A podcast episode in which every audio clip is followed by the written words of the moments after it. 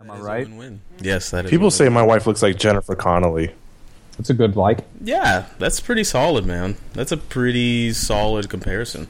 I'll try not I mean, I'd be happy about that. Yeah, please do that. I'm gonna try. I really will try. I've only seen Well, a not few. not Requiem for a Dream, Jennifer Connelly. I'm talking about Dark Water, Jennifer Connelly. Let's be clear here. No Not, ass to uh, ass. No ass to ass.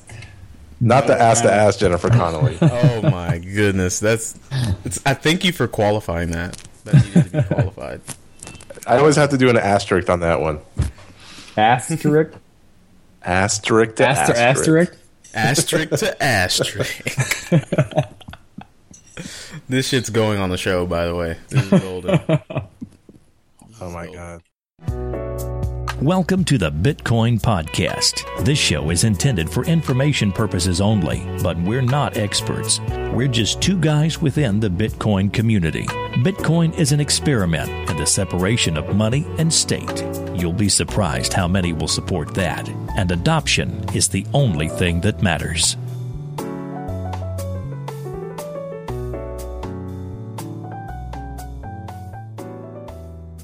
Hey everybody. Welcome to another week at the Bitcoin Podcast. I am your first host, Marcello. And I'm host number two, D. And I'm host number three, Corey. And uh, we have a pretty big show this week. Um, we have Overstock on the show. Yeah. Tell us about uh, the T Zero, which uh, was really big, and then the chatter kind of died down on it. So let's revive that topic back and kind of roundtable about that. Ba- like basically, they're trying to build their own Wall Street. Trying to. They're doing it. They trying. did it. Just nobody's on it. but they did build it. It's there. It looks It's pretty working. interesting, man. Yeah, he compared it to Chuck Yeager breaking the sound barrier. So that's mm. that's a pretty big comparison. Yeah.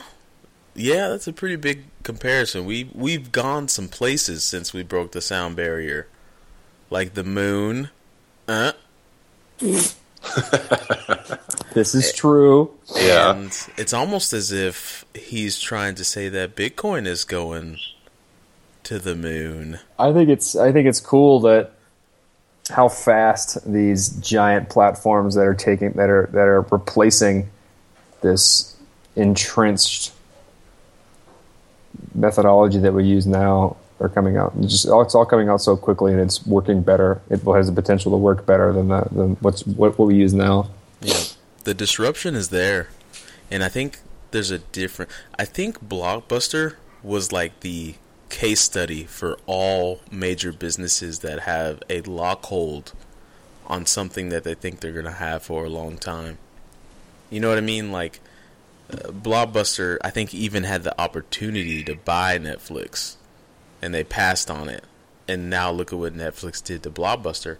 And so I think the banks are going to be a little bit smarter and the entrenched financials are going to be a little bit smarter and they're going to say, "Hey, maybe let's not just completely shit on Bitcoin.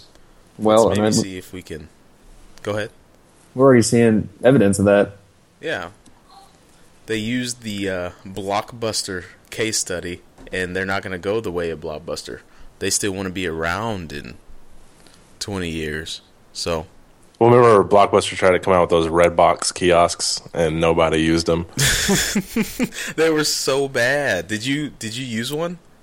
I I did not. No. Oh, okay. It was funny because like no matter what Blockbuster tried to do after the fact, it was kind of like everyone looked at him like, ha, "Nice try, Blockbuster, but you're dead."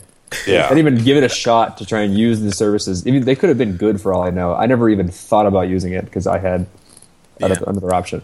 Towards Yeah. the end there, they had some deals. It was like rent 10 DVDs and you get 10 bags of candy for $1. Please come to our store, please. And I was like, Please. Nope. Well, I I applaud Overstock for you know taking the initiative and building the first truly viable competition into Wall Street. But I think if they really want to shake things up, I think they should issue like more of these digital tokens and make them available to everybody. And then you could use PayPal or Kickstarter and give the average working person some skin in the game, and then you could piss off your Wall Street golf buddies at the same time. Yeah. I'm interested to see how this plays out and what what happens after the first like quarter of this thing working. Well, there's a lot of competition in there now, man. Uh, from from what I've been reading about, like this consensus 2015 thing, is that there are a lot of big players that have the Bitcoin blockchain bug right now. Like Blythe Masters is saying stuff, and and that's that lady that uh, is responsible for, I guess, changing the way Wall Street does things the first time with the default swaps and stuff. Apparently, she's really innovative, but she's like hardcore backing blockchain. And there's there's a bunch of other big players in the. Are, am I getting ahead of schedule, Cello? Talking about Visa and those guys investing in. No, we could talk about it, but I think, I mean, I might be shooting myself in the foot here because she might be on the show, but I feel like she's kind of overhyped just because she used to work at Chase, and now she's like on the other side of the fence. So everyone's like, "Ooh," you know what I mean?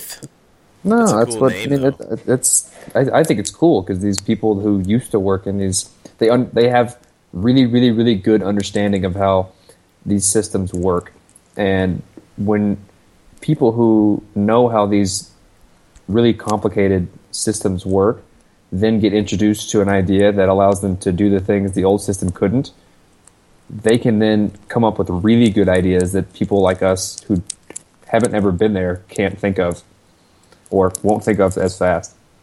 And it's it's it's neat to see people at the top coming over and that possibility coming faster and faster.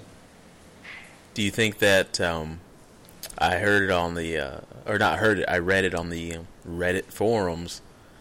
Do you think that the blockchain technology is a Trojan horse for Bitcoin? Like blockchain's gonna get all up in their system, and then Bitcoin's gonna break up out of that shit, and then Bitcoin's gonna take over. No, Okay, okay, personally, no. I think once once people realize that the value in technology lies in its network effect, then Bitcoin will win. But you know, in the meantime, people will they'll, they'll underrate it and deny it and avoid it and ignore it. But the value's there. Well, the technology, the distributed ledger technology, is going to be used outside of Bitcoin a lot. oh yeah, big time. That doesn't mean that the main, or at least if you're going to use a currency or you know some type of value storage, Bitcoin is going to be the main one because it's already so big and it's become the Band Aid or Kool Aid or you know whatever market branding name you want. It's the first one and it's the biggest one, so that's what people identify with. When people say Bitcoin now, they're typically talking about all distributed ledger or blockchain technology in general, but they use the term Bitcoin because that's what people understand. yeah, even if they totally don't understand it, but they Yeah. yeah, you don't you don't say it's the same thing as like you don't say, "Hey, give me a give me a, a sticky bandage." You say, "Give me a band-aid." Or like, "Give me that tissue over there." You say, "Give me a give me a Kleenex." It's the same idea. You just say, uh, "I would like some Bitcoin," or like, "Let's let's introduce Bitcoin into our system," or something like that. It's only a matter of time. I say I feel like I say that a lot on the show. Well, we I think every every show reiterates it more and more when we talk to these people and read more news and the trend is definitely even when we go through these I would even say like hardships just like not even setbacks just somewhat negative news it's still going in the way that it's supposed to in terms of inevitability Yeah, very true. Do you guys still have a hard time discussing Bitcoin with like in your in your personal lives, like outside of the show? Does Hello? anybody bring it up? Work, fam? Uh, yeah, I was talking to my dad this week, and he told me he listened to the show and he didn't like it. He said that Bitcoin will never succeed because banks will never adopt it, and banks are never going to go away. So, shout out to your dad for not not being my dad. Yeah. oh, he took a dump on And- it. Yeah, well, you know, right when my dad said that, um, I read that some of the biggest banks are exploring the blockchain technology to overhaul financial markets, and not just one bank or two bank. We're talking about nine banks. Talking about, about J.P. Morgan, Barclays, Commonwealth Bank of Australia, the Royal Bank of Scotland, Ooh, UBS. They've all formed a partnership to to uh, draw up industry standards and uh, protocols for using the blockchain in banking. So, I mean, take that, Dad. sock it to your stomach. Right Every time something stomach. good happens from now on, Marcello's gonna be like, "What's up now, Dad?" What's up? What's up, Dad? What's up? What's up? well, um, I could tell your dad that he's wrong, but I don't want to. I want the world to tell him one Go ahead. at a time. Go ahead. Should I call him up? Hey, how's it going? Just wanted to tell you you're absolutely wrong. Click. Yeah, because he he's not going to listen to the show and hear it, so you'll have to call him. Yeah. On the other end, my pops watched it. He thought it was or listened to us. I guess Yeah. he didn't watch anything, but he listened. He thought it was good. He thought it was good. So Well, I, I guess the plan here is to build a fabric of blockchain technology for banking, um, and then develop commercial applications for banks. And um, I, you know, the bank has identified four- 45 uses for blockchain technology. So it's not just like we can use it this way or that way. It's 45 potential uses. Uh, how long it'll take to roll that out and and integrate in the existing existing systems, we don't know. But um, 45 is pretty pretty cool. I give Alright, it well then- five years. Well, there you go, young college students. Future-proof yourself, and you know, learn about this. And Yeah. Good job, making Yeah. a lot of money. Making At the same- paper. At the same time, they have to like evolve their security practices, or you're going to have like nine massive feature Mt. Gox failures. So Well, Yeah, but from what I understand about the goxing is that old Karpelès. How do you say his stupid name? Karpelès. God, I hate saying it and seeing it every day. But Mark Karpelès, uh, the dumb guy, I think a lot. He's one, he was embezzling, so there's that. And two, he's stupid dumb. Like, look at his face. And so, he has a dumb face. hey, I'm going to put his face in the show notes. His dumb face. look at his du- like. What you should do is Photoshop his face onto like Forrest Gump, and that's it. Just stupid Done. dumb face. But anyways, that's that was Gox was his fault. It had nothing to do with. I'm pretty sure a B of A could have the security locked down tight if they wanted to provide you know wallets to their customers. So Well, anything that happens with the banks, typically, there's a lot of stress testing and and and you know internal testing before they roll it out to the public because they have to be so sure about every transaction. yeah. I don't know. We've been talking about banks a lot today. Well, that's that's Yeah. the time is coming. The There can only be coming. one. We have to. we have to. It's either like we either make friends with them and, or we just totally take over their system. But I feel like if we, as Bitcoin, if Bitcoin does reach mass adoption, and it gets to a point where it, the banks can't really fight it, then what legal sway do they have to hurt it?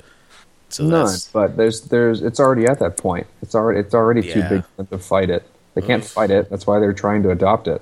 That's like your your uh, blockbuster analogy. You know, they think they're the shit. They think nothing's going to happen to that model. It's not going away. yep. Netflix, you know, shows up and they're like, nah, people are still going to drive and come up to us, and the movie's going to be sold out, and they're going to drive back home and try again tomorrow. yeah, yeah. This system's flawless. or or Kodak. What's that? You're taking pictures with your phone? How dumb is that? Why don't you buy That's my four thousand dollar camera? Huh?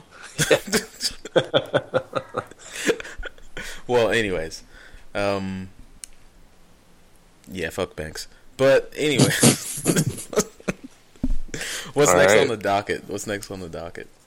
Uh, let's get uh, Judd Bagley. Is it Bagley? Back Bagley? Bagley. It is Bagley. vaguely. Didn't we say we're going to get this correctly? We did say we were going to do that, but instead, let's just be real, Corey. Let's keep it real. Let's keep it real. Let's but I know what he does, and that's the most important part. Yes, Yeah. it is. And he He's uh, he's part of the Medici project, tasked with building an alternative stock exchange, leveraging the power of decentralized ledgers to dramatically decrease transaction costs and provide near real time transaction settlements. And yeah, so if you thought Overstock was just about buying, you know, couches, it's deeper than that. It gets real deep.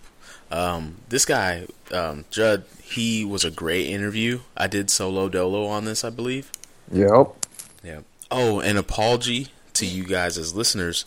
We know we said it was going to be uh, Mr. Byrne, but at the last minute we switched to Judd, and we got Judd, and he was very, very informative.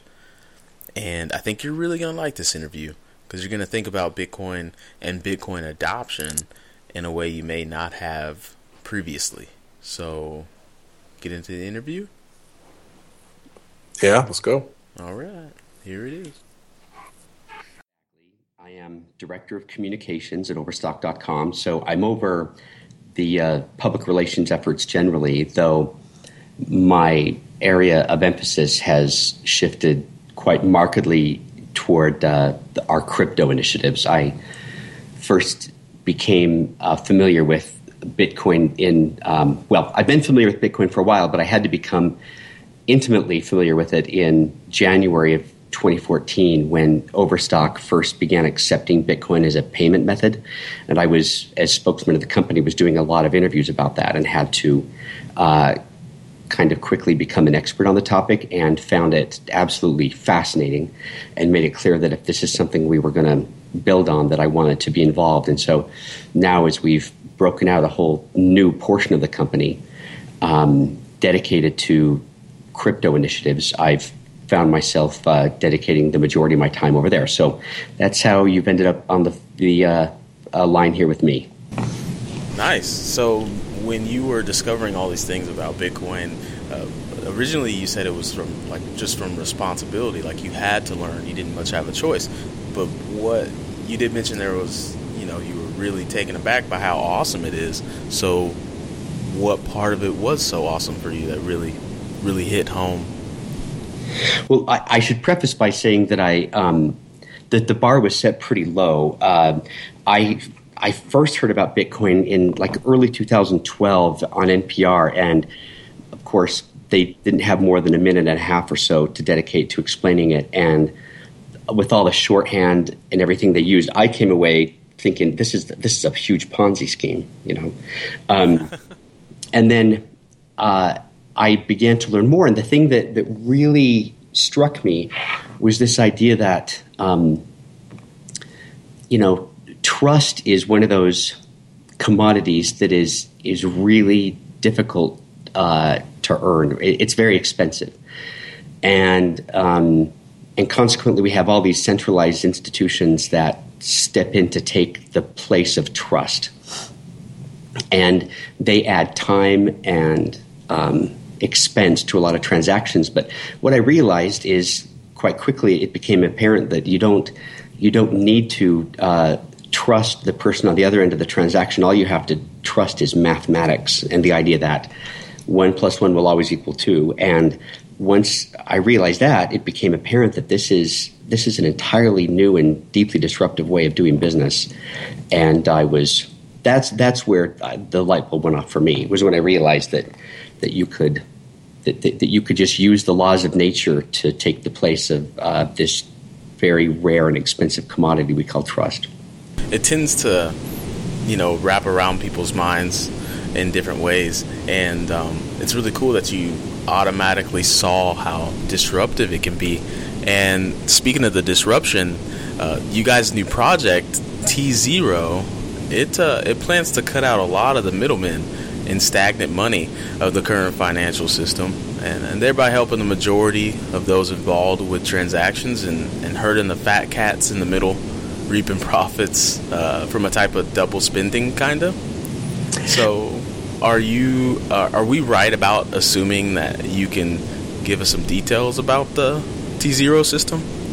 Oh, I'm absolutely overjoyed to. Um, so let me back up by saying that we we created a a subsidiary with an Overstock we call Medici, named for the, the Medici Bank of Florence. Um, which was the the, the Medicis basically they invented uh, dual entry accounting, which led to uh, led the people to trust them with their money. The Medicis became very rich. They commissioned a lot of artwork, and it's so they're sort of credited with sparking the Renaissance. And we viewed this this as the the first big, uh, interesting innovation in bookkeeping, essentially, since that happened in about the year uh, 1390. So we, we call this Medici. Then within Medici, we have T0.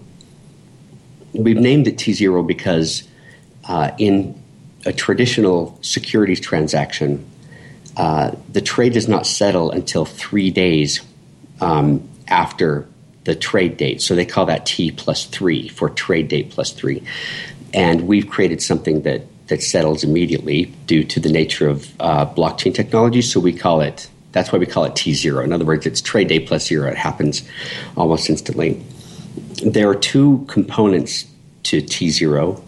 Um, one is uh, a platform for trading uh, private debt equity, in other words, bonds, corporate bonds, mm-hmm. that, that we can uh, create in a, digit, in a digital format and then uh, write those transactions to the blockchain.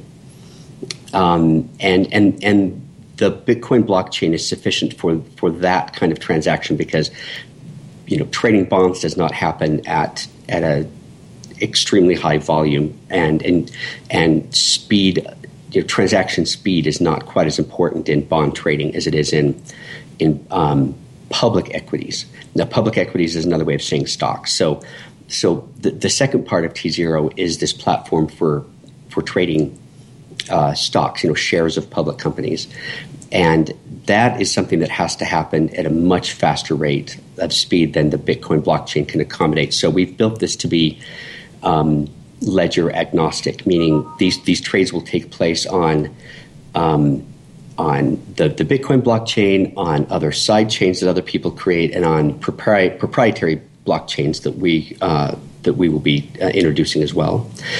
And so it's it's basically these these shares trade in digit as digitized tokens in the same way that that uh, Bitcoin trades, and uh, it's just it's just that that simple. Um, and it's the sort of thing that that really kind of restores, I guess you could say, transparency to this to this place, Wall Street, which is such a black box to so many people. So few people understand how the how the actual plumbing works.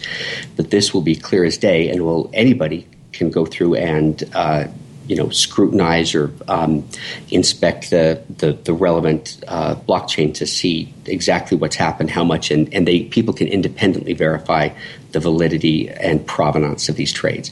Now, one of the huge benefits to this, rather, let me let me put this in in in the context of one of the problems with the status quo.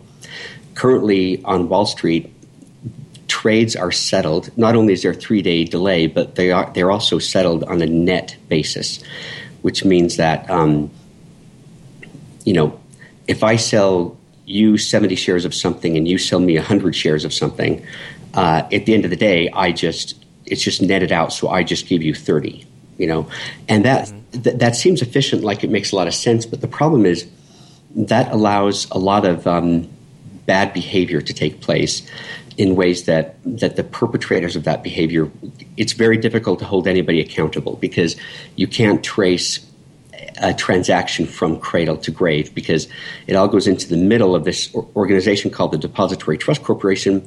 Trades are netted out, and it's it's impossible to say the trade that started here uh, and the trade that ended here was started here by this person, and therefore we have to hold this person accountable if it was if it was a, a fraudulent trade with when you're um, settling on uh, using Bitcoin technology, the settlement happens instantaneously, and there's zero ambiguity as to as to who commenced a trade, which then you know settles.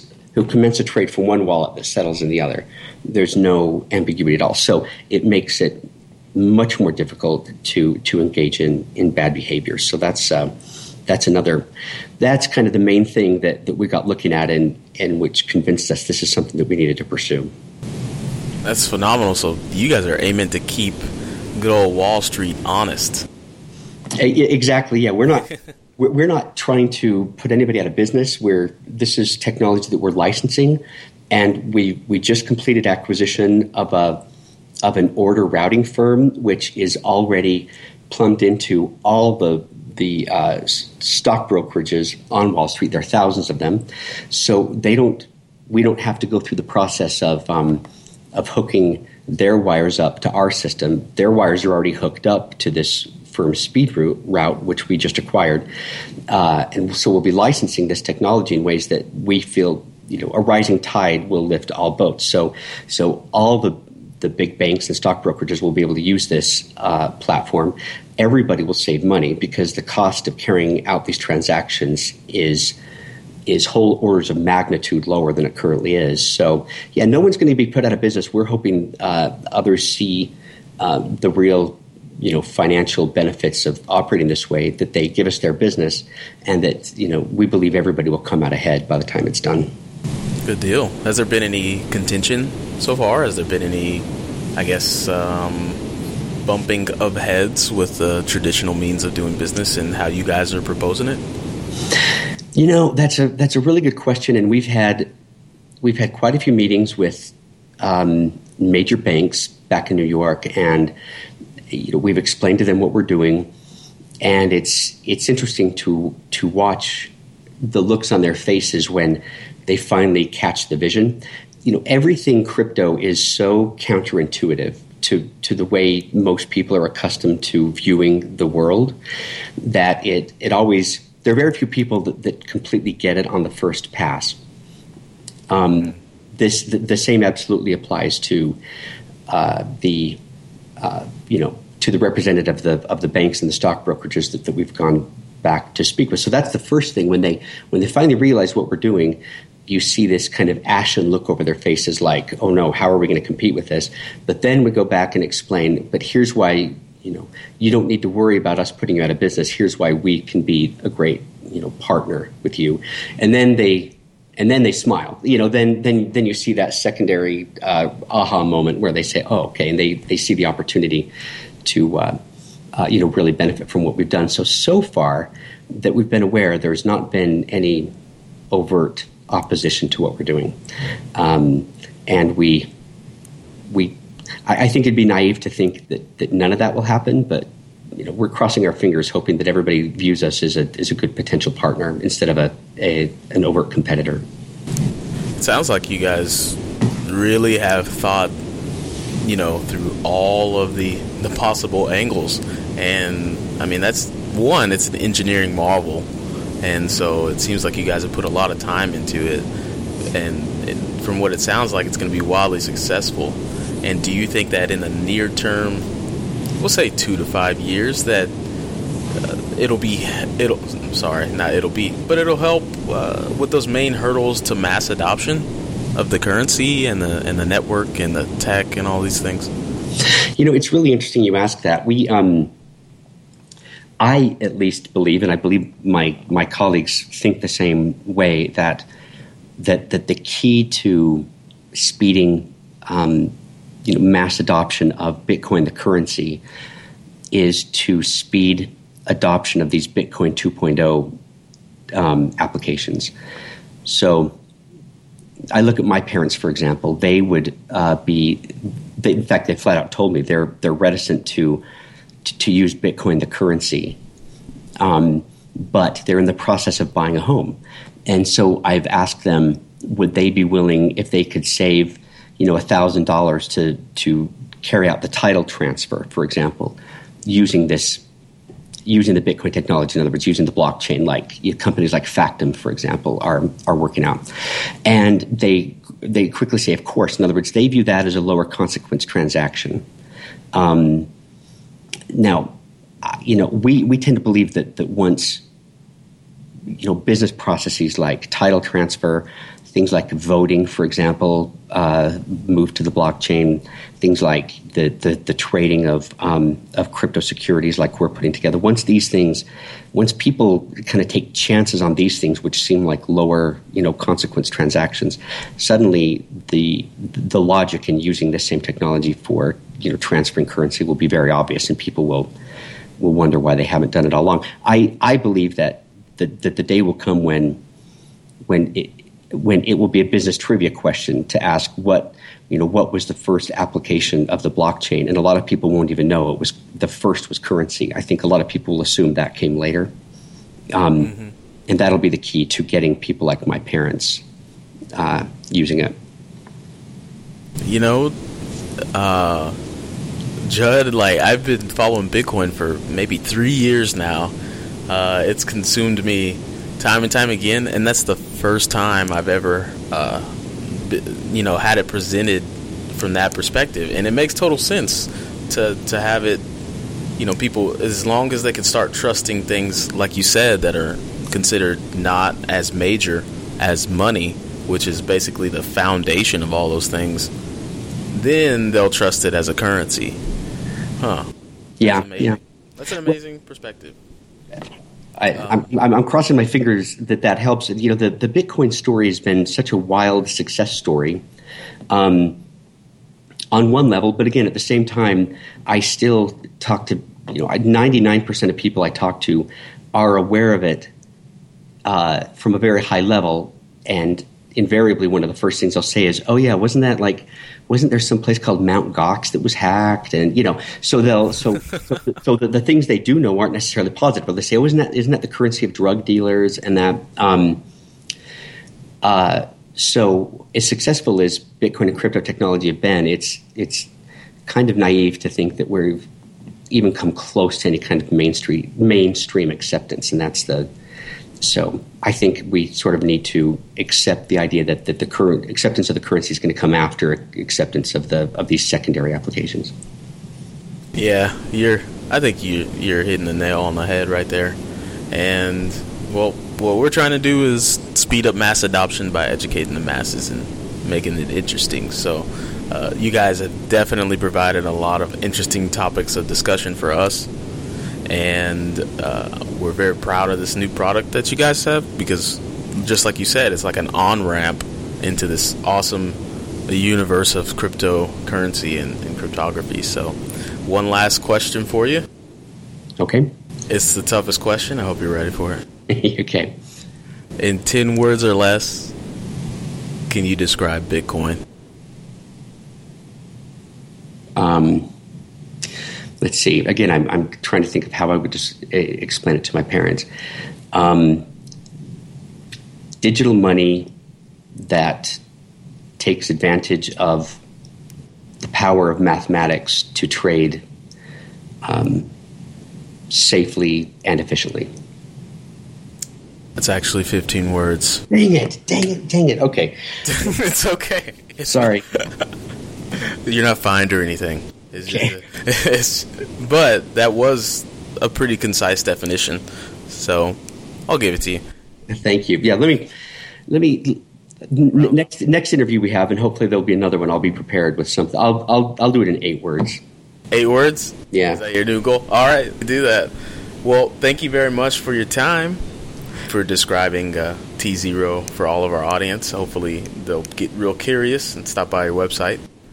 Oh well, thank you very much, and I look forward to uh, yeah exploring this crazy new world with uh, smart guys like you. Awesome. Hey everybody, I hope you liked that interview with Mr. Judd Bagley. He let us know the lowdown on T Zero, uh, tzero.com, the new platform that Overstock built. Um, it was a project. It was a passionate side project uh, for Mr. Byrne, and now they plan on making Wall Street their bitch. Uh-huh. So, I love that interview. That was a great interview. I hope you liked it. Yeah. So, what do you want to talk about? You want to talk about I it? I want to talk about the interview. Let's do some commentary. Um, you said Corey, I fucking love that interview. I think that's what you just said. I did just say that. Elaborate. Let us know why. Why were you? Well, there's many, there's a lot of things that he said that I found very interesting. Um, starting out, it's it's he he mentioned that um, the way Wall Street works right now is a black box. So no one understands the intricacies of how things happen from the fundamental level of Wall Street. And there's no real good way for you to find out about it either, other than being a part of it. And no one's really realistically going to be that. But with the new platform doing the exact same thing, it's much easier to find about find out about the inner workings of what's happening, so that if there is any malpractice or any type of wrongdoing being taking place in the back end, you can look at it. It can be put on Front Street real quick. I think that's a really important aspect of um, trusting this type of platform and what's going on in the financial world. It's a new way of doing business. Yeah. Is it? Is it like? Would you compare it to like how Apple goes about doing stuff and how Android goes about doing stuff? No, it's, it's even more on Front Street than that because it's Oh. anyone can look at it. It's public material. Mm. Damn. Yeah. Yeah. I think the the solution is for like application level stuff to be created from the ground up as ledger agnostic. And I know we've used that term before Yeah. because like 99% of cryptocurrencies are direct forks of Bitcoin. So if the block reward was modified, that should be a software dependency. You know, if the block size was modified, that should also be a dependency. So if your network is using master nodes, that should be a software dependency, etc. So this makes it easier for application level code to tie into any network and then pull in the necessary dependencies when applicable. And I think that's kind of you know this, this is assuming that that Judd has the knowledge, interest, and competence to do it, and they're very much in their early stages. So I mean, no one really knows where it's going to go. You can't even discuss the idea of that technology on another network, such as our our uh, podcast, because people are currently using it. So Yeah, it's. I tell you what, the my favorite part about the interview was when he told me about how as, as soon as people become comfortable with blockchain technology, um, keeping very, very, very valuable things, assets and, and paperwork and all these documents safe and accessible, then they're more likely to trust it as a currency and understand that and have faith in it as a currency because currency is all faith, pure faith. Like, well, it's it's it's it's the central aspect of how we do just about everything we want to do in our life. yeah, It's where we put our dreams and hopes and our current self worth into, like where we have our currency. And mm-hmm. it's really hard for people to put all of that into something they don't quite understand. But it's really easy to say, oh, um, if you want to change the title, we can do it this way. It's going to cost $1,000, or this way, which will be very cheap. yeah. And they say, oh, let's do it that other way. I don't care how it works. Just do it other way as long as it works and other people are doing it. But then again, isn't that such like a, a shitty lame excuse though? Because people say, "Oh, I don't understand Bitcoin, so I can't trust it." But do you fucking understand how dollars work in that whole system? Hell It doesn't matter. It doesn't matter in, real, in the real world. It matters what people are going to do to make their lives easier. Well, I know, but I'm just saying, like, Yeah, it's a cop out because people don't want to learn how things work. But in the real mm-hmm. world, that's the way things are going to progress. If you want mass adoption, you need to make it easy for people to do things that they want to do. yeah. But that, but that makes it interesting. Like what I what I thought about when he mentioned this is that the only way, like he's he's he thinks it's going to be possible that when you quiz someone in the future about what the first application of blockchain technology was, they're not going to guess currency. What does that mean for the currency of Bitcoin today? Huh. Is it something that's going to ma- remain stable because things will be built on the blockchain blockchain or the Bitcoin blockchain, and so that inherently gives the Bitcoin blockchain worth, or is it going to fall out completely and Bitcoin will go to by the wayside like the ARPANET, yeah. and something new will come? there's three trajectories: zero, zero, one hundred, or somewhere in between. Sorry, one hundred, or some, somewhere in between. On a scale to one to three. That's actually a brilliant scale. It gives you a sixty-six percent chance at being awesome. That's That's my favorite scale. It's yeah, is it not? It's like give me a two. That's awesome. Give me a three. Even Like, more girl, awesome. girl, you're a two, and she, you know, Still failing. she does. Yeah, you're a two. What on a scale of one to three? Mm. That's right, girl. Or you can make it really like detailed. Like, girl, you're a two point seven five. Get in there with it. Blow her mind. Anyways, uh, what were we talking about? We were talking about overstock. Yeah, but that also like brings it back into so we're not sure about how things will progress. The he thinks that the way ad- adaptation will come to Bitcoin is through these 2.0 technologies where people don't understand about how it works now, so they accept an easier way to do it in the future. And currency comes later when they trust in those other technologies. Um, and that ties into another thing he said is that very few people get it on the first pass. And I think that applies to pretty much all of us in terms of how this works. You first heard about Bitcoin, you're like, all right, man, whatever, dude. Funny That's- money. Yeah, that's pretty much my exact reaction. And then you read about it and you heard about it a little more, and then you understood some of the fundamentals and core ideas of how it works and why it works and what it could be. You're like, all right, well, this has potential, and I need to look into it. And the more you looked into it, the more you loved it. Mm-hmm. One thing I do disagree with Judd on is like, why try and get your mom and dad into it? Just just let them do their thing. I know personally, my mom doesn't even online bank. She still goes to the ATM for everything. It's yeah. My mom still pays with checks, Yeah, like that's oh, Wow, depressing. she's that she's that lady holding up the line. and she doesn't even pre-fill it out. She'll she'll start oh my she'll start writing it when there's a line behind her.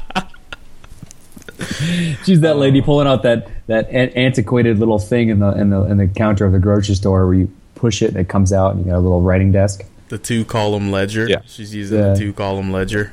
Well, she's She's got carbon copies of all of her checks.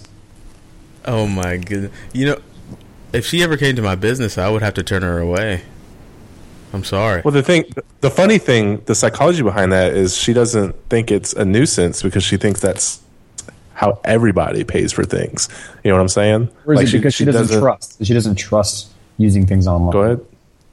Is it is it because she thinks everyone does it, or she doesn't trust the new technology? No, like like she doesn't even understand how like PayPal works. Like she just thinks like, well, th- it, this works. I can buy groceries with a check. Like that's what everybody does. But she doesn't know that.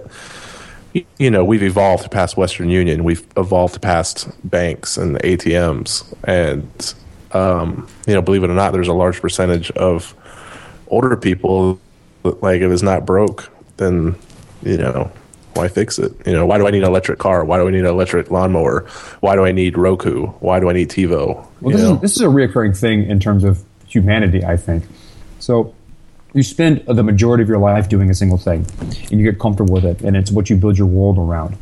It, it's it's everything you think how the world works, and then someone comes along and says, "Well, you're wrong. That's not how it works." Are you going to tell them, uh, "Okay, I'm going to give up everything I've thought about for the majority of my life, and I believe you," or you're going to say, "Screw you. I'm going to keep doing this." See, but here's the thing. I see your point. And your point is very valid. But I think nowadays that may start to go by the wayside because now you grow up with things changing constantly. I mean, your favorite apps change twice a year. Yeah, for us, our generation, not the generation before us. We Yeah. grew up where there wasn't. yeah, but in, the people before us, that they're Now- they're they're Yeah. not going to deal with it Now because the amount of are- change is way too fast. Now it seems like companies are demanding that their consumers adapt to their changes, not the other way around. Like, um, yeah, it, yeah it, it's it's changing much rap- more rapidly now. I just don't think that the older generation is able to handle it. Oh no, they're well, we're they not can't- we're not saying that you know what you're doing is wrong. We're saying, hey, there's a better way of doing what you're doing. Mm, they know don't what I'm take saying? it that way though. they might take it that way. because the only way that, the only way that people will stop like paying with checks is if we get rid of checks. Like the only reason people aren't watching VHSs anymore is because you can't buy a VHS player, and there's that small majority that will not adapt until you you know we bulldoze all the banks, and now we just have Bitcoin, Mm, Yeah. That's a good point to that. and there's nothing we can do about about those people. Those are what you call the lost true. causes. That's true. I wonder what percentage of the population makes up the lost causes. One percent. You just, throw that you out just there. coming out with that one. Oh, they break said, it down. You in, said it with uh, gusto. Yeah. They break it down in the law of diffusion and innovation. Where does If you want to get into that, Where is that? Let's do that. Get Should into we? Do we have time? Do that.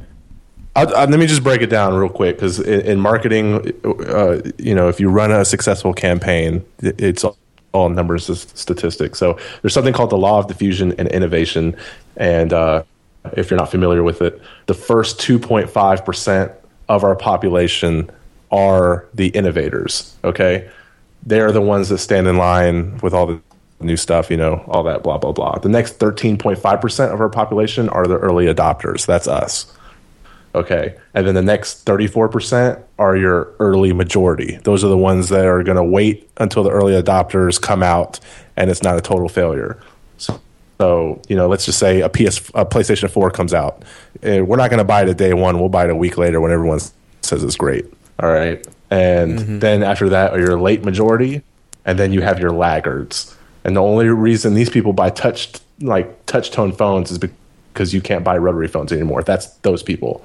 And we all sit at various places at various times on the scale. It fluctuates from topic to topic. But what the law of diffusion of innovation tells us is that if you want mass market success or mass market acceptance of an idea, you cannot have that until you achieve this tipping point between 15 and 18% market penetration. And then the system tips. So you know where are we with bitcoin are we at 3% are we at 4% we we have to get to 14% we have to get to 15% It's only 15 Before or 18. we That's even- enough. That's enough to do. That's enough, that's enough of a tipping point. 15 to 18. Hmm. that's it yeah I wonder how much we believe it or not you're yeah and believe it or not your laggards like your your your dead last people the ones that are only buying flat screen tvs because that's the only thing you can buy it's only 1% Huh. Hmm. Damn, I just got learned, and I loved it. All right. So, at where do you think we are now in terms of Bitcoin and its Oh. market penetration? We talked about this on an earlier episode. No, we talked about it on Facebook. No, no, no. We talked about this on an earlier episode. Oh, you're right. We did last week. It- no, not last week. It was like episode three or four. Um, All right. well, go ahead. remember, it was it went up from two point five percent to five percent, and I was like, it's doubled. The, the I guess market penetration is the words I'm going to throw around here. Like I know what the hell I'm talking about, but they did this survey, and it was like people that use Bitcoin in a certain age group, pretty much the demographic that we care about us. Uh, it increased from 2.5% to 5%. And that was in a year. So, and that's still only we're still only in the innovators because look, you have three types of people in the world. You have the ones that play the game, which is us. You have the ones who watch the game, and then you have the ones who have no idea that the game is even being played. Like what Bitcoin? What what's going on? So um, if we can appeal to the early majority and even the late majority, then we'll then we'll hit the chasm, the chism. Um, Chasm? but I think laggards is more than a percent. I think we're like five percent. But I think we're doing good, man. We just have to, you know, break that 10, 15 percent. yep. Chloe thinks we're doing right. Right, Corey? Well, she gets upset when you say wrong things, and I think she's uh, she's happy now. I mean, I don't know with the way things are happening now, coupled with the accelerated acceleration of technology. The double exponential. Yeah, things are things are happening so fast. We talked about the double revolution in, the, in a couple episodes. Mm-hmm. It, it's it's only a matter of time before people start saying, "Oh, okay, well this does work," and so many people are doing it. It's no reason why I shouldn't do it. if it makes my life easier. I'm really a big fan of this whole like the, the masses only want to do things that make life easier, and Bitcoin makes your life easier when you have the on ramps to do these things. That's very true. That's a point we don't make often enough. Is that Bitcoin can make your life easier if you're willing to take the I don't know weeks worth of time to learn about it. That's all it takes, really. You know, learn how to secure yourself, learn about having a wallet, and then experience this fucking euphoric feeling I get when I spend my Bitcoin. I mean, even our entrepreneur talked about how there's so many applications that automatically do your finances for your bookkeeping for you based on reading into the blockchain and showing you what you've spent, what you've what you've earned, etc. It's because the Bitcoin ledger is a public ledger. If you can you can build software that does all of your bookkeeping for you. You can't do that now with a current financial system. Definitely not. You get Quicken Books and you pay like 500 bucks a year for it and you just crunch numbers or pay accountants to crunch numbers in Quicken Books or whatever they use. I don't know. But Bitcoin is better. You know, we say that all the time. We wouldn't have made this show if we didn't think Bitcoin was better because it is. So, Oh, Ooh, I think good. that uh, wraps up this week. yeah, man, that was good. We learned a little bit about the law of diffusion and innovation. Damn. It was a great interview as well. Well, D going solo dolo. I guess that means you just have to do all interviews solo now. So yeah, I'm good pretty job. good at it, man. I'm not gonna lie. I like doing the interviews solo sometimes. Well, next one, uh, me and D tackled. Yep. Yep. We'll do a solo one again sometime. Uh, You guys will have to do your own solo interviews, and then we'll One have the people take a take a survey. Um, okay. Yes. So, do we have any things to plug? Us, of course, at Um, the BTC Podcast on Twitter. Um, first page of Google, finally, awesome. yep. and uh, you can now ask Dr. Petty all your Bitcoin questions directly on our website. Yeah, you ask the first ridiculous question, which I plan on handling in depth soon. It's a very particular adjective you threw out there, ridiculous. Um, that's yeah, you can ask anonymously too, so you don't have to feel stupid. yeah. um yes, you have to scroll over the resources tab and then the Q&A pops down. So if you don't see Q&A up at the top, scroll over the resource tab and Q&A pops down and you have direct access to Dr. Petty's brain. For those of you that don't know, I am not a medical doctor. Do not ask me questions about your shitty growth. Uh, I, I am a computational physicist, and so I deal with, with computers and math and shit. So ask me things about him. Bitcoin. Ask me about Bitcoin. That's what I want to know. That's what I want to answer. Don't ask about your like rash on your nutsack. Yeah, I don't. I don't know anything about that, and I'll and I will give you advice. It will just be wrong. Or do ask him and expect to get your nutsack operated on because he doesn't know what the hell he's talking about. Um, I'm glad y'all went straight to nutsack. That's really good, guys. What else? Um, the quiz. Still working Well, on um, the quiz. The quiz, yeah. Still building the quiz. I know there were a few listeners out there that were excited about it. Still building the quiz. Um, and when it is ready to go, you will see a very long, awesome Reddit post. Please try and give it some upvotes and send it to the front because the more people that donate, all those donations we are going to give out to winners. And you'll know the details of how that's being given out um, when you see the Reddit post. And it's gonna be a it's gonna be painstakingly easy, guys. If you've been listening to us, you're gonna just zoom through this quiz. Uh, if you haven't, then you're gonna have to listen to us more, um, which isn't a bad thing. You know what I mean? It's not a bad thing. Sorry, not sorry. So, um, yeah, Oh, and uh, uh, Bitcoin Magazine. Um, stop it. And you know what we're talking about. yes. Stop your dirtiness. Okay. No, you can Stop keep it. going. Just give us some credit, bro. Yeah. Just Yeah. slide us a, a word or two or something. We're trying here. Trying our damnedest. Give us some Anyways. Is that it? Yeah. Uh, ne- uh, next week we got uh, Erica Pierce, who is uh, she works in government relations, and she just did a uh, partnership with Perianne Boring's company, uh, the Chamber of Digital Currency. So uh, we're going to talk to her a little bit next week. And then after that, we're gonna get drunk. Yeah. yeah. I'm looking forward to that episode. I want to come over think I'll bring the mic back over, Cello. I think I'm gonna bring a bottle of whiskey. Nice, to my own crown. place. Yes. Okay, well, play the outro. Thank you.